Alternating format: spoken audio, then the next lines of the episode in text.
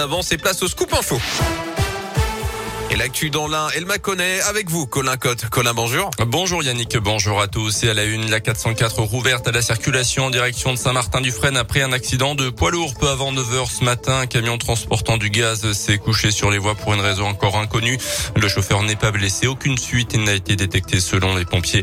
L'accident a entraîné la coupure de l'autoroute dans les deux sens, mais des difficultés sont encore possibles dans le sens Nantua-Oyonnax. Jugement attendu dans les prochaines heures après le dramatique accident de manège à Neuville sur Saône dans l'agglomération lyonnaise le 31 mars 2018. Un père de famille de Rérieux dans l'un avait trouvé la mort après l'affaissement brutal des nacelles de l'installation. Trois ans de prison dont deux avec sursis ont été requis contre le gérant du manège. Huit mois avec sursis et 5 000 euros d'amende requis contre la personne qui était chargée de contrôler justement le bon état de fonctionnement de la machine. Une personne placée en garde à vue dans la région dans l'affaire de la tuerie de Chevaline. Des perquisitions sont en cours selon le parquet d'Annecy. En septembre 2012, en haute voix, trois personnes d'une même famille britannique avaient été tuées mystérieusement à bord d'une voiture, ainsi qu'un cycliste vraisemblablement témoin des faits. Dans l'actu également, c'est un jeudi noir qui se profile à l'école. Selon le syndicat SNUDIFO, au moins 70 écoles du département de l'Ain seront fermées demain à cause de la grève des professeurs mobilisés contre la gestion de la crise sanitaire par le gouvernement. 75% de grévistes au niveau national. La moitié des établissements du premier degré seront fermés. Pas de chiffres pour l'instant sur la mobilisation des collèges et des lycées. Les rassemblements sont prévus à Bourg et Mâcon. Les profs rejoints par les parents d'élèves, les inspecteurs d'académie et même les infirmières scolaires. La multiplication des cas de Covid pousse les professionnels à bout.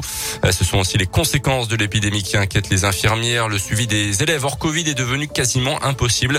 Euh, Catherine Cordier est infirmière dans un collège du Beaujolais et secrétaire du syndicat majoritaire dans l'Académie de Lyon. Là, on est immergé par euh, les élèves qui arrivent dans les infirmeries, qui sont cas contact, qui sont positifs, qui ont des symptômes. Et du coup, c'est une gestion qui nous empêche de vraiment réaliser d'autres missions.